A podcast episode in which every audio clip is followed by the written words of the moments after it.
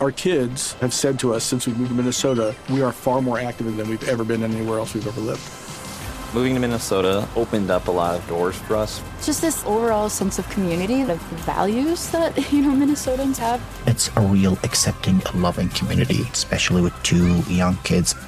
See what makes Minnesota the star of the North.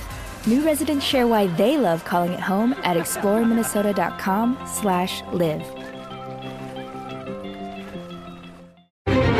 Crime Alert, I'm Nancy Grace. Breaking crime news now. A Utah homeowner heads downstairs for coffee, and as he sits down at the table, Jose Garcia comes up from the basement and says he's scouting out houses for gang initiations and has been in the basement for an hour watching the homeowner's daughter sleep.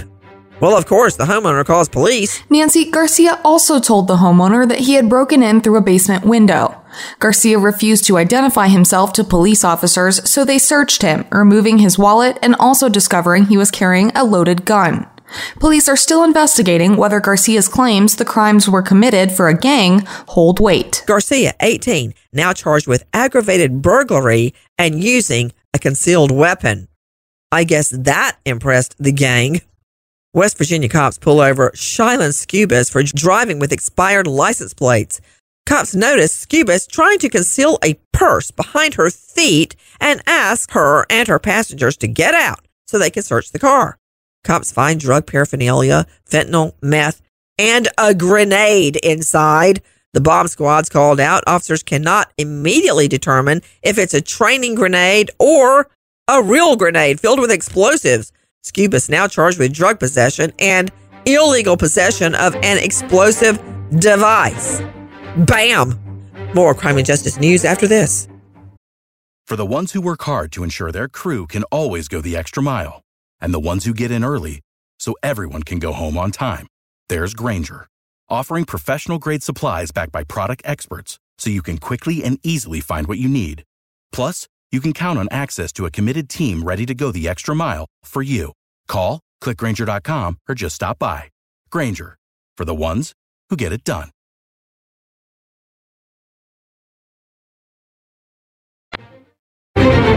Now with the latest crime and justice breaking news, Crime Online's John Lemley. We begin in Alabama as convicted murderer Casey White has been handed a life sentence for escaping prison and spending 11 days on the run with a female corrections officer. Vicky White, an Alabama guard, assisted 38-year-old White in his escape from the Lauderdale County Detention Center in April 2022. The escape prompted U.S. Marshals to launch a nationwide manhunt. Nearly two weeks later, as authorities located the convicted felon and the senior jail official in Indiana, Vicky White shot herself. Casey White was accused of killing the veteran officer, but pleaded guilty to a lesser crime of first degree escape.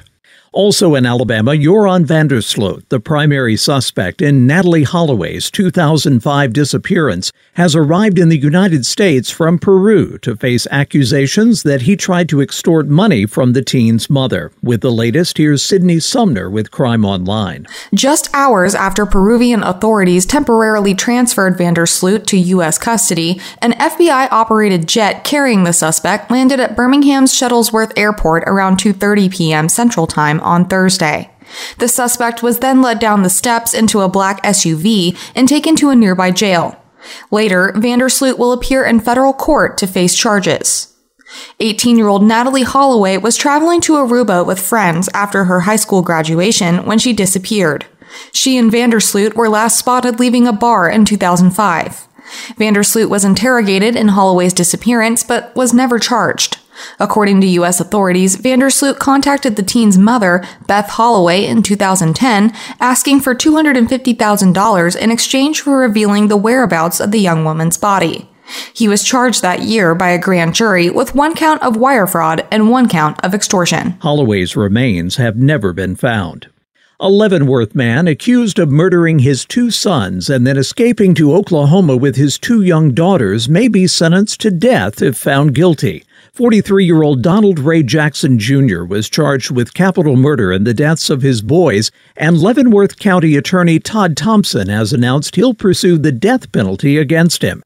According to a statement from Thompson, Jackson entered a not guilty plea during his arraignment, during which he remained mute. Jackson's defense team stated after the hearing that a jury trial is not likely to take place until 2025. Since November 2020, Jackson has been behind bars in Leavenworth County. Prosecutors claim that on October 24, 2020, he shot his sons, 14 year old Logan and 12 year old Austin, at their home in rural Leavenworth a woman in state mental health care for more than seven years after being charged with purposefully driving her car into pedestrians, killing one on the Las Vegas Strip, has now been given a trial date. Once again, Crime Online's Sydney Sumner. A Nevada judge has scheduled the murder trial for Paris Paradise Morton to begin in May 2024. In court, Morton was informed that she would be tried for murder and 70 other felonies in relation to the 2015 crash that claimed the life of an Arizona woman and injured dozens of others. Morton is still incarcerated and is not eligible for bail. She informed the judge last month that she was at differences with the court appointed counsel and had rejected a plea deal that would have avoided trial and put her to prison with a chance of release.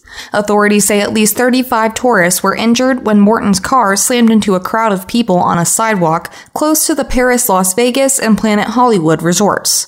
Killed in the crash was 32 year old Jessica Valenzuela of Buckeye, Arizona. Las Vegas Boulevard is now lined with bollards, which resemble pickets and are used as car barriers to protect pedestrians. Jordan Nebling calls her boyfriend Tyler Wilkins for a ride when a car breaks down in Travelers Rest, South Carolina. Wilkins says he brought Nebling back to his home, but they got in an argument and Nebling took off on foot. Since Jordan's disappearance, Wilkins charged with murder in the beating death of his new girlfriend, Clarissa Winchester, and their newborn son, Grayson.